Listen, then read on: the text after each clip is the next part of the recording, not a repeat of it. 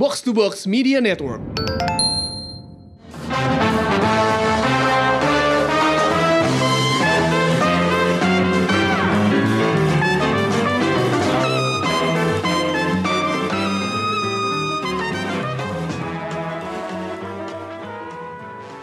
Pendengar Showbox Podcast, balik lagi di hari Jumat. Sebenarnya kita rekaman Jumat naiknya Sabtu.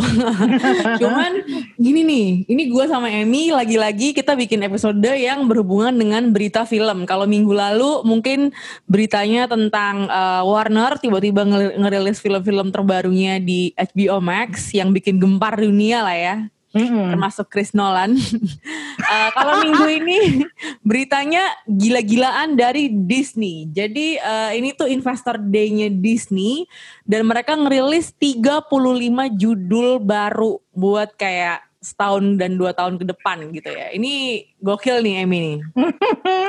Bukan gokil lagi sih kalau menurut gue ini udah udah kayak mau perang aja ya ini tuh kalau istilahnya tahun ini kan kita nggak ada berita-berita besar kayak Comic Con nggak ada apa nggak ada gitu kan jadi uh -uh. ini tuh bener-bener kayak penyegaran sih mungkin harusnya ini rilis di Comic Con kali ya informasi-informasi ini ya kayaknya sih gitu sih nggak cuma di Comic Con tapi di D23 Expo yang biasanya tiap tahun dilakukan sama Disney atau New York Comic Con tapi semua itu kan nggak ada tahun ini jadi yeah. ini ya. sekarang gantinya nih gue rasa Betul. untuk nah, diberitain Jadi, aja satu satu dia tuh mau ngeluarin apa aja gitu.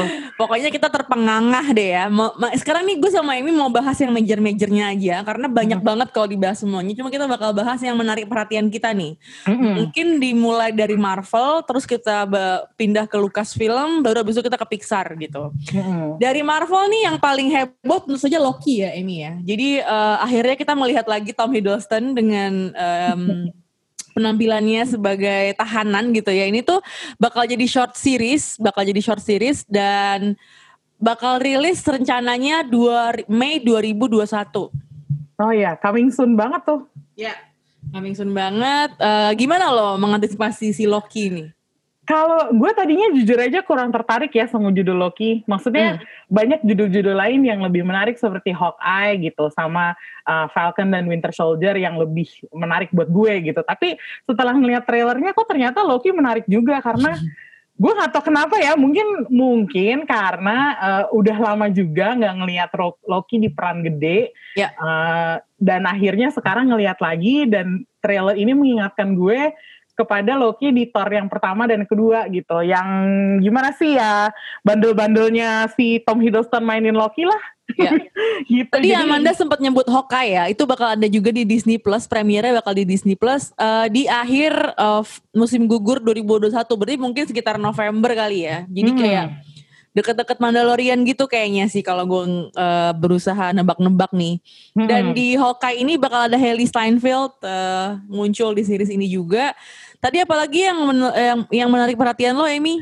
Uh, Falcon and the Winter Soldier. Hmm, gimana tuh? Ya, itu kalau menurut gue itu lumayan menarik karena kan salah satu hal yang paling uh, bikin penasaran di akhir Avengers Endgame itu adalah serah terima shieldnya Captain yeah. America dari uh, Cap uh, Steve Rogers ke uh, Falcon gitu. Yeah. Nah sekarang uh, kita lihat gimana uh, reaksi orang-orang terhadap seorang uh, Captain America kulit hitam.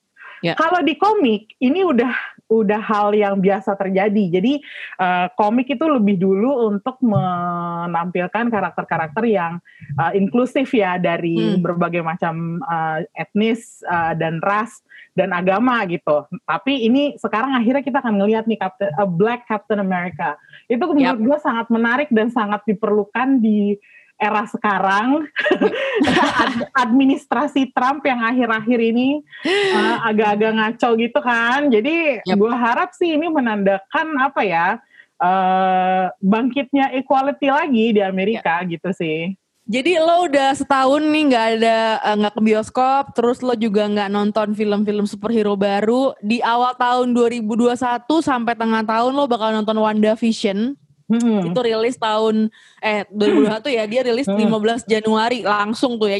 ya. Jadi kayak minggu kedua abis tahun baru tuh lagi biasanya Januari tuh lagi garing-garingnya karena kayak orang udah Natal, udah tahun baru, udah lewat semua, terus lo nggak tahu harus ngapain sampai Valentine's Day gitu kan, atau nggak sampai Imlek kalau yang merayakan. Uh, jadi ini ada Wanda Vision, lumayan lah ya 15 Januari. Gue sih cukup excited ya karena kan uh, gue nggak tahu nih tahun depan bakal ada Golden Globe atau enggak, bakal ada Oscar atau enggak. Itu kayaknya masih agak-agak kalaupun ada lo mau bahas apa gitu kan nggak ada yang nggak ada iya. yang menarik banget jadi uh, lumayan nih lo bakal nonton uh, petualangannya Wanda sama Vision nih Elizabeth Olsen sama Paul Bettany. Jadi uh, itu menarik terus bakal diikuti oleh The Falcon and, and the Winter Soldier yang tadi dibilang sama Amy itu bulan Maret. Jadi abis abis Januari Maret abis itu Loki bulan Mei. Jadi lo bayangin aja dari awal tahun abis tahun baru sampai lo Lebaran tuh semuanya penuh tuh Marvel.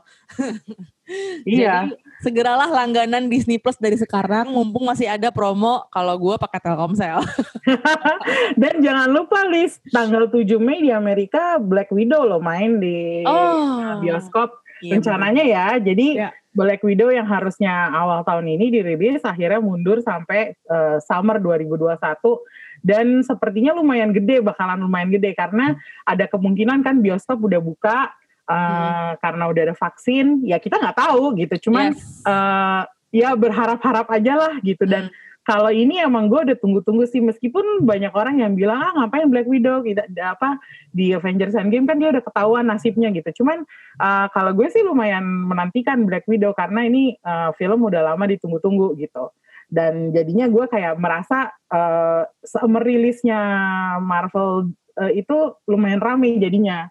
Hmm oke okay. Oke okay, oke. Okay. Uh, kita pindah ke itu tadi series ya. Series tuh dari jadi udah gue bilang dari awal tahun sampai tengah tahun sampai lo lebaran tuh kayaknya banyak uh, series Marvel yang bisa ditonton. Jadi kayaknya itu menurut gue ini akan mendominasi media sosial, Emmy. Oh iya, pastinya. Uh, akhirnya kita punya tontonan yang bisa ditonton bareng tanpa lo misalnya ke bioskop gitu kan. Kalau hmm. ke bioskop tuh kan kayak masih agak-agak mungkin orang-orang masih ngeri ya, belum belum semaksimal kayak uh, 2019 lah, belum balik banget kalau menurut gue. Hmm. Uh, terus ada juga Hawkeye tentu saja di akhir-akhir tahun tuh akhir tahun 2021. Uh, eh, dan kalau kita mau ngomongin ke filmnya, ada kabar gede nih bahwa Kevin Feige ini produser dari Marvel, dia udah mengkonfirmasi kalau Black Panther 2 enggak bakal ngerikas uh, almarhum Chadwick Boseman. Jadi kayak hmm. King T'Challa masih akan ada dan akan kita akan nonton itu Juli 2022. Ini lama banget ya, mungkin karena pandemi ketunda setahun nih jadinya. Hmm. Ya. Terus dia ada juga update dari film Ant-Man yang ketiga, Ant-Man and the Wasp tuh ada akhirnya beneran officially mereka masuk tuh di uh, in development gitu ya dan bakal disutradarai oleh Peyton Reed lagi. Uh, castnya juga tentu saja masih ada Paul Rudd, uh, Evangeline Lilly, Michael Douglas gitu kan masih masih sama. Uh, dan ini ada juga berita dari Doctor Strange uh, Multiverse Madness itu bakal ditie-in barengan sama WandaVision dan juga uh, film Spider-Man yang ketiga. Nah, ini katanya uh, Benedict Cumberbatch bakal muncul di sequel Spider-Man ini gitu. Jadi cross nih wow. Sony dan Marvel akhirnya. ya ya, seru seru seru. Kan sebenarnya udah ada Tony Stark ya yang udah sempet cross ya. Iya. Yeah. Ya, apa maksudnya Robert Downey Jr. bukan Tony Stark. Gue juga. Uh, dan yang terbesar lagi adalah mungkin adalah Fantastic Four film Fantastic Four uh, versi Marvel Studios gitu. Hmm. Oh, Jadi, jangan lupa Liz ada Christian apa lagi? Bale. Apa yang kurang? Christian Bale gabung di cast of Thor Love and Thunder. Dia oh, jadi iya. villainnya, iya. Aduh, itu gak boleh dilupain sih. kayaknya. Karena akhirnya Batman gabung juga ke Marvel. akhirnya keras ya dari dua fandom, uh, maksudnya dari dua universe yang uh, bersaing ini antara uh, Marvel dengan uh, tetangga sebelah gitu akhirnya bergabung gitu ya nggak sih? Iya gue tadi agak-agak ternganga gitu sih, hah wow they got Batman. Terus udah yeah. gitu gue yang kayak langsung kayak, hah is that a blasphemous thought? Tapi gue nggak kayak I don't care. yang penting we got Christian yeah, Bale yeah, man. Yeah. Berarti nanti mungkin bisa juga kita berharap ada tokoh-tokoh Marvel ya gue nggak tahu sih itu menyalahi kontrak mereka atau enggak gitu tapi mungkin aja bisa tiba-tiba ada di film-film yang tahun 2023 gitu tiba-tiba kan kalau misalnya Warner Bros berani mereka akan kayak Ayo nyebrang, nyebrang. Sutradaranya aja udah nyebrang loh. Nah, si tapi itu karena, Gunn itu karena, kan. karena skandal kan itu kan. iya, tapi tetap aja kan akhirnya balik lagi. Ya, Kalau menurut gue potensi untuk crossover masih ada. Asik. kita sebagai fans, kita, uh, gue jujur aja gue nggak fanatik dua-duanya. Ini mungkin kalau yang fanatik akan kayak apaan sih lo gitu kan? Iya. gue bakal dibully nih untuk ngomong kayak gitu. Tapi kalau gue sih nggak keberatan. gitu. Oke, kita ba kita pindah dikit nih. Kita bergeser dikit ke atau ada yang mau tambahin Emmy dari dari Marvel?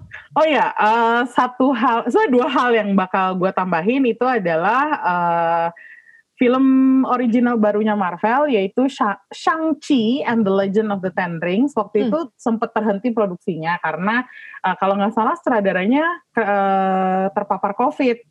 Jadi yeah. dia harus self isolation. Tapi uh, sekarang dikabarkan produksinya sudah selesai dan akhirnya akan keluar di bioskop tahun depan tanggal 9 Juli 2021 di Amerika.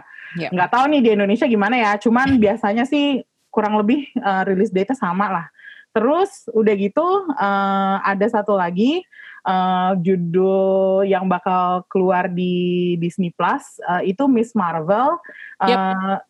Apa uh, mereka sudah menemukan aktrisnya untuk memainkan Kamala Khan. Salah hmm. satu apa namanya uh, very popular character kan, uh, comic character Kamala Khan akan diperankan oleh Iman Velani. Dan sepertinya ini orang-orang yang terlibat semuanya keturunan uh, Pakistan uh, atau Arab hmm. gitu. Jadi okay. ya Marvel lumayan lah dalam. Do we know anything about the actor yang bakal jadi Kamala kan? Kayaknya sih dia masih baru banget ya si Iman Velani. Gue belum pernah denger nama dia jujur aja. Yeah. Baru pertama kali juga gue ngelihat uh, tampang dia di video yang tadi pagi dirilis sama Marvel. Terus gue merasa, oh iya oke, okay, she looks okay. Maksudnya uh, yeah. belum pakai kostum, belum pakai apa gitu. Cuman udah ada kayak semacam realnya uh, untuk ngasih lihat gimana dia akan meranin si Kamala Khan. Dan itu cukup menjanjikan sih kalau menurut gue. Hmm. What a great timing karena mereka baru punya VIP yang namanya Kamala Harris. Jadi kayak it's, yeah. a, it's a nice it's a nice coincidence menurut gue. Yes, I think so too. yeah. Emang Amerika negara film ya, Bo ya. bahkan bisa matching gitu timingnya. Oke, okay, kita pindah ke Lucasfilm. Ini ada sekitar 10 series gue udah gak ngerti lagi gimana cara produksinya tapi 10 series Star Wars semua bakal hadir di Disney Plus jadi emang kayaknya kalau Warner Bros tuh kan kayak rencananya darurat ya untuk membesarkan HBO Max ya karena nggak buka bioskop ya udah kita tayangin hmm. aja di HBO Max gitu. Kalau hmm. Disney kayaknya mereka emang serius punya budget tersendiri buat Disney Plus gitu. Jadi hmm. uh, mereka kayaknya nggak nggak akan mencampurkan uh, perbedaan yang sangat sakral antara state and church, antara cinema dan streaming gitu ya kalau menurut gue. Uh, mereka Aduh. akan tetap apa ya percaya sama sinema gitu dan dan ini terlihat dari emang gila-gilaan jumlah seriesnya dan emang kayaknya sih film-filmnya akan tetap tayang di layar lebar dulu gitu. Kalau kalau hmm. yang uh, gue tangkap dari cuman nggak tahu juga ya perubahan uh, kondisi vaksin dan segala macam mungkin akan berubah juga tapi so far yang gue tangkap sih gitu. Jadi memang kayaknya usaha untuk membesarkan Disney ini Disney Plus ini serius. Karena hmm. selain ada nih 10 series baru. Gila lo bayangin gak sih 10 udah gitu udah nambah Star Wars nambah lagi uh, Indiana Jones Juli 2022 kayak iya. gue wow. Sebenarnya okay. dari hmm. judul-judul Lucasfilm yang untuk film, yeah. uh, gue mendeteksi satu judul yang berpotensi untuk jadi segede Hunger Games yaitu oh, Children of Blood and Bone. Itu hmm. adalah adaptasi komik uh, komik sorry, novel yang adult yang dibikin sama Tony Adeyemi. Itu New York Times bestseller loh. Jadi uh, gue uh, tahu judul ini sejak pertama kali excerptnya dirilis di Entertainment Weekly. Itu hmm. berapa tahun yang lalu dan langsung booming bukunya. Karena ceritanya sema, uh, di settingnya tuh Afrika dan uh, apa namanya gara-gara Black Panther itu kan uh, apa namanya interest terhadap Afro culture kan lumayan meningkat ya. ya. Jadi gue menduga sepertinya uh, judul ini karena selain emang bukunya bagus, ini tuh juga apa namanya berpotensi untuk kayak ngocok-ngocok uh, hati dan otak anak-anak uh, baru gede gitu. Yeah. Jadi kalau gue sih uh, tadi ngelihat judul Children of Blood and Bone, gue langsung kayak oh, oh my god, ternyata yang dapat adalah Lucasfilm, hmm. bukan Warner Bros. Karena Warner Bros kan terkenal untuk uh, novel-novel Harry Potter ya terus udah gitu ada uh, Fantastic Beasts gitu Se sepertinya tadinya gue pikir proyek ini bakalan diambil sama studio macam Warner Bros gitu tapi ternyata yang ngambil justru adalah Lucasfilm jadi ini gue lumayan mata gue langsung oh ya ini ini heboh nih terus Indiana Jones terus ada uh, dua film uh, Star Wars baru yang direncanakan kan ya. gitu oke okay. Ini ada juga kita bisa katanya bakal ada Hayden Christensen nih balik jadi Darth Vader di Obi Wan Kenobi tapi belum ada gambar ya ini ya. Jadi belum belum ada gambar. Ya. Uh, terus juga nih yang Diego Luna gimana nih ini? Ini juga menarik ya karena ya. kalau kita ngelihat jadi tadi pagi si Lisa ngirimin gue Twitter thread mengenai Disney Investor Day itu threadnya nggak habis-habis jadi kayak dari gue klik pertama kayak scroll lagi harus read more read more read more gitu terus sampai tiba-tiba gue nemu si uh, judul uh, judul ini Andor. Gue pikir Andor apaan ya? Nama planet kali ya? Oh ternyata hmm. itu nama karakternya Diego Luna di film Rogue One dan hmm. uh, waktu itu zaman dua tahun yang lalu memang sudah terdengar kabar bahwa Diego Luna tuh bakalan memproduksi uh, serial untuk karakternya ini dan ternyata bener dia ngeluarin video si Diego Luna ditulis eksekutif produser dan dia ditunjukin lagi bersiap-siap untuk syuting, lagi bangun studio, lagi bangun stage, lagi ya. nyiapin kostum. Jadi gua rasa nih udah udah paling siap nih Lis ya. buat buat produksi nih kayaknya udah kita bisa dapat. Tapi ceritanya jadinya bakalan sebelum ini ya, bakalan sebelum uh, Rogue One, sebelum A New Hope. Ya. Jadi semacam prequel gitu. Kalau gue sih tertarik untuk ngeliat karena menurut gue karakter-karakter Rogue One tuh banyak yang menarik. Sayang aja mereka pada mati semua. gitu, gitu aja sih. Iya. Selain itu bakal ada juga spin-offnya Mandalorian, uh, Rangers of the New Republic sama Ahsoka. Mm -hmm. Jadi uh, ini emang emang cukup bombastis ya ini ya. Project Star Wars ini gila-gilaan banget. Ada juga a droid story. Jadi ini uh, tentang robot baru ya di di setelah Artuditu sama si 3PO gitu. Gue tertarik sih karena nggak tahu ya gue selalu punya soft spot buat uh, droid-droidnya Star Wars gitu. Hmm. gitu ada juga Star Wars Lando. Ini katanya event series. Uh, hmm. bakal ada di Disney Plus juga. Selain itu bakal ada Star Wars Vision juga, bakal ada di, di antologi kalau ini anime, anime antologi. Jadi uh, luar biasa nih, luar biasa banget. Gue nggak kebayang nih budgetnya berapa asli. Duitnya ini baru series, jangan salah, baru series, ya kan? Duitnya ngalir aja terus, yeah. atau mungkin menanam di pohon sendiri kali ya. Salah satu promo yang paling menarik adalah ketika ngeliat videonya Patty Jenkins yang mengumumkan dia bakal bikin Roach uh, Squadron. Ini bakal tayang uh, Desember 23. Jadi kalau tadi kita ngomongin Christian Bale pindah nih dari sebelah nih ke Marvel. Nah ini saudaranya dari Wonder Woman 84 ke sini ke Rogue Squadron dan ini keren banget karena gue jarang banget ngelihat promo sutradaranya tuh kayak gini gitu. Dia uh, digambarkan lagi di sebuah hanggar gitu kali ya. Hmm. Hanggar gak sih ya kan? Iya iya iya. Terus jalan sambil ngobrol ke kamera. Bukan jalan, Liz. Dia rollerblading. Rollerblading, iya benar. uh, terus dia bercerita, terus dia ngambil helm, terus gue cuma inget adegan terakhirnya tuh keren banget dia jalan pesawat, terus ya udah pengumuman. Yeah. Kan gue bilang, what? Gue itu keren banget. Itu kebayang kalau lo ditayangin di uh, Comic Con tuh pasti kayak hal hal H tuh udah yang kayak besar kayaknya untuk ngeliat yang gitu-gitu. Aduh, iya sih, uh, it's a good way to. Tayangnya masih lama ini, 2023 Desember lagi, astaga. Oh, tapi ini ya, uh, Lucasfilm itu kadang-kadang suka rada-rada gitu. Maksudnya uh, awalnya aja heboh, tapi terus ntar developmentnya bisa jadi uh, terjun ke development hell. Jadi kalau hmm. menurut gua kita menyikapi berita dari Lucasfilm itu agak hati-hati aja karena yeah. Iya. uh, ada kemungkinan proyeknya bisa uh, either postpone atau cancel. Gue bukannya apa ya? Gue bukannya uh, uh, nakut-nakutin, tapi gue berharap kita semua bisa lebih uh, wary dan uh, cautious aja menanggapi berita-berita Lucasfilm. Karena waktu itu kan kita udah heboh mau ada D&D menangani Star Wars, tapi ternyata nggak jadi. ada Hmm. sutradara ini mau nanganin proyek Star Wars ini ternyata di Depak gitu loh. Jadi gue agak-agak skeptis.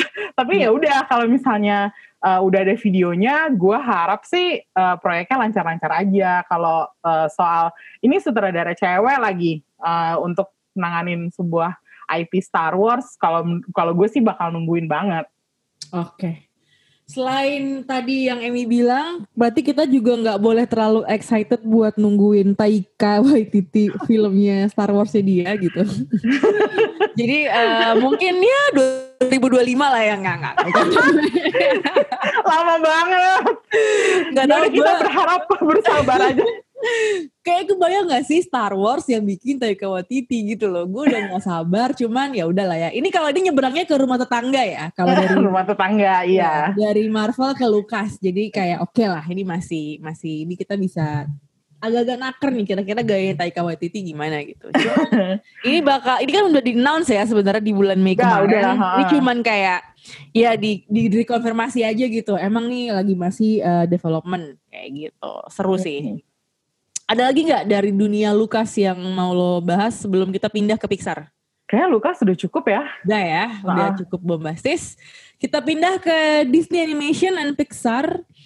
Eh, tentu saja yang paling menarik perhatian adalah Raya and the Last Dragon kalau buat kita ya, Mi. Mm. Gimana tuh, Mi? Kalau gue lumayan eh, menantikan ya Raya dan And the Last Dragon karena kan Hmm. pertama kalinya Asia Tenggara di highlight di sebuah cerita Yes. Disney Animation dan hari ini di Investor Day dirilis karakter eh, apa namanya first look karaktersnya. Jadi Mhm. ada apa namanya eh, Boon, terus ada Tong, ada apa namanya thieving not toddler, Noi namanya.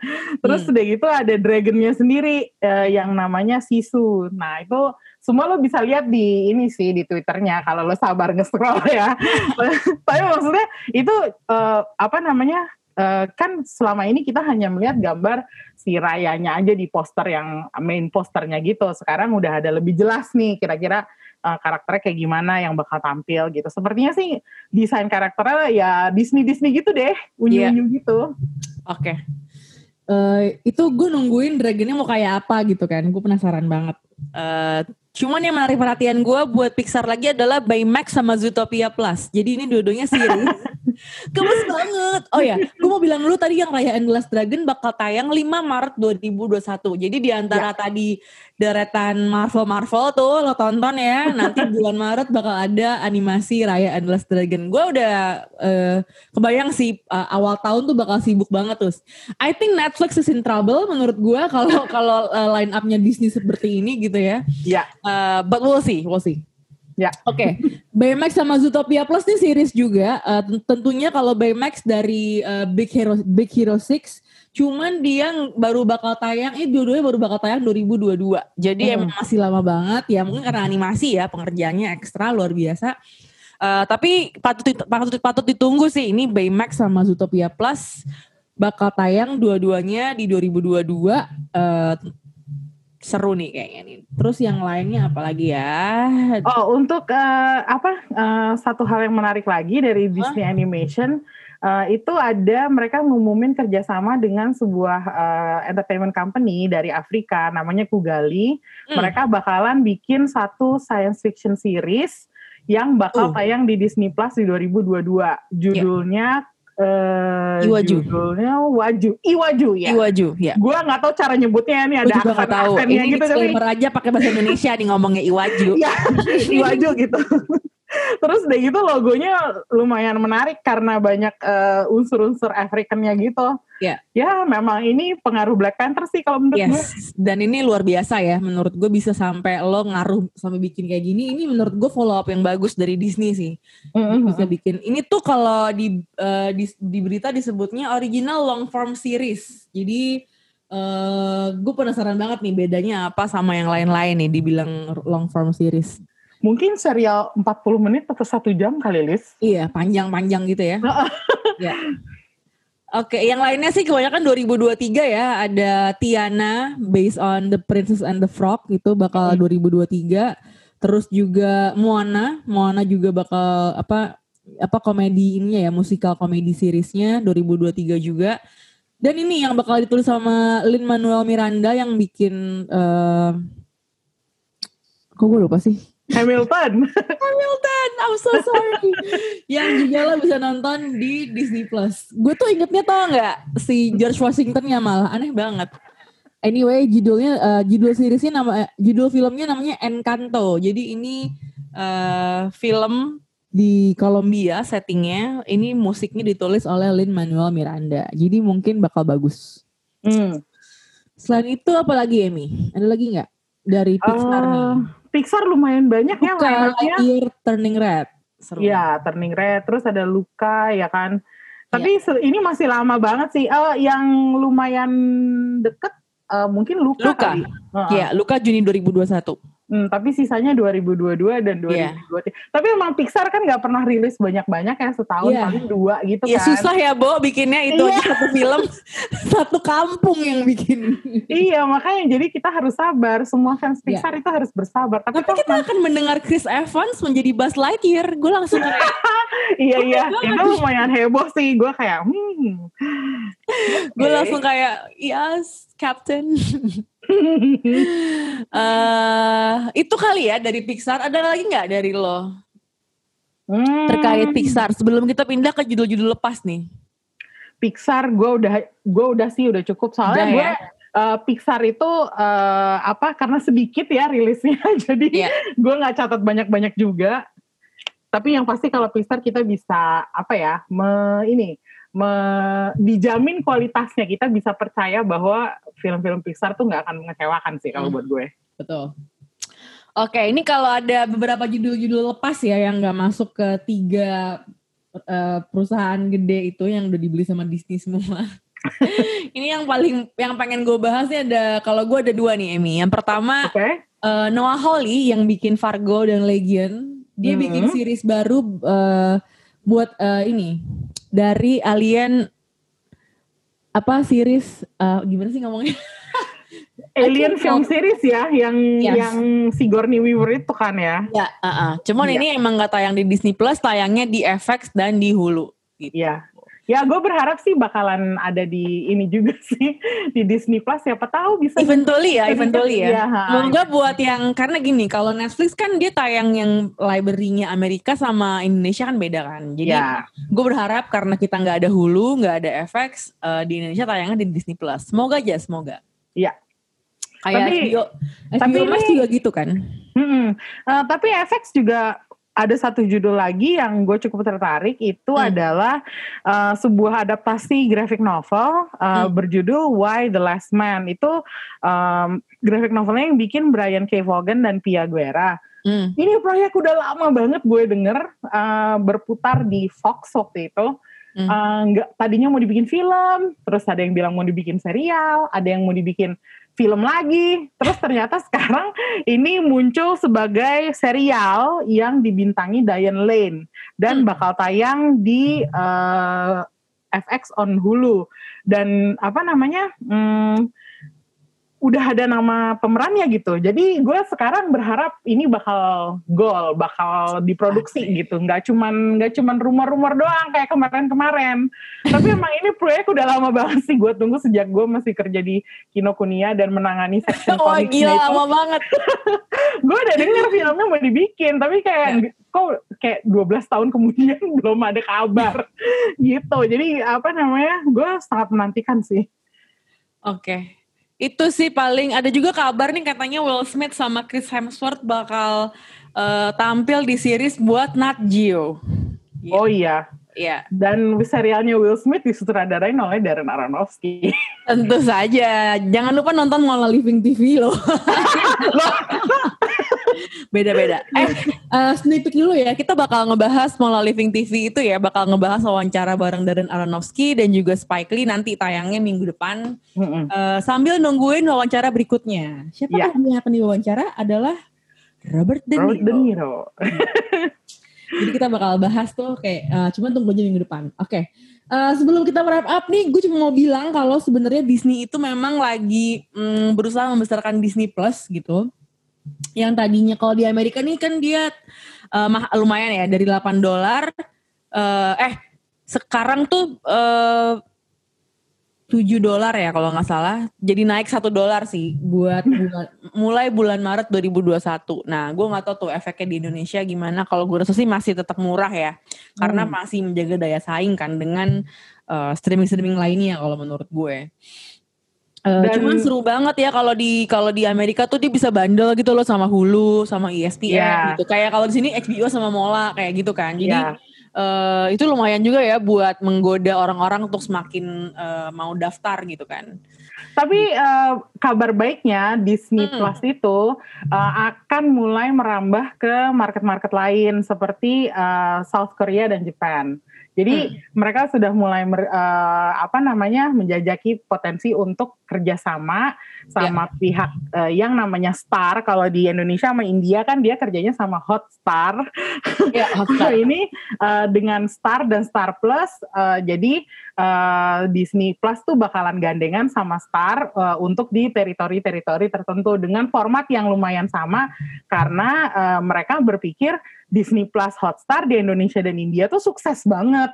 Jadi belum apa-apa mereka sudah menilai kerjasama ini sukses, makanya mereka mau ngulang uh, format yang sama di teritori tertentu ini gitu. Jadi Hmm. kalau menurut gue Disney is only gonna get bigger sih dan Gila. akan menawarkan persaingan ketat terhadap HBO Max dan Netflix. Yes, seru sih. Eh, ya emang jadi siap-siap nih budget lo ke bioskop mungkin akan ber- berkurang gitu ya. Karena streamingnya ini makin gede dan programnya serius gitu. Jadi lo Ya. eh, emang dapat konten-konten premium gitu kan. Mm-mm. Ini per 10 Desember dapat ya per ini ya per 10 Desember dapat kabar kalau Disney Plus ini sudah mencapai 86 juta pelanggan dalam setahun. Hmm, wow. gitu. Jadi itu gede sih eh, dan itu eh, apa ya emang oke lah dia berarti emang bisa gigit gitu ya dalam dan akan makin makin banyak kan setelah dia announce sejumlah judul-judul yang tadi kita bahas. Mm-mm. Gitu. Itu aja yang kita bahas di episode singkat kali ini. Memang mau ngebahas berita tentang Disney ini aja. Mungkin nanti kalau minggu-minggu depan ada berita-berita film yang gede-gede, kita bakal bikin episode khusus kayak gini juga gitu ya. Biar ada variasi ya. Kita biar nggak bosen nih. Nggak cuma nge-review film doang jadinya. Iya, iya. Biar agak-agak excited gitu menghadapi 2021. Cie. Eh, ya udah, gitu aja dari gue dan Amy, ya kan? Amy ada lagi yang mau ditambahin? Nggak, udah cukup. Cukup ya. Sampai jumpa minggu depan. Bye-bye. Bye.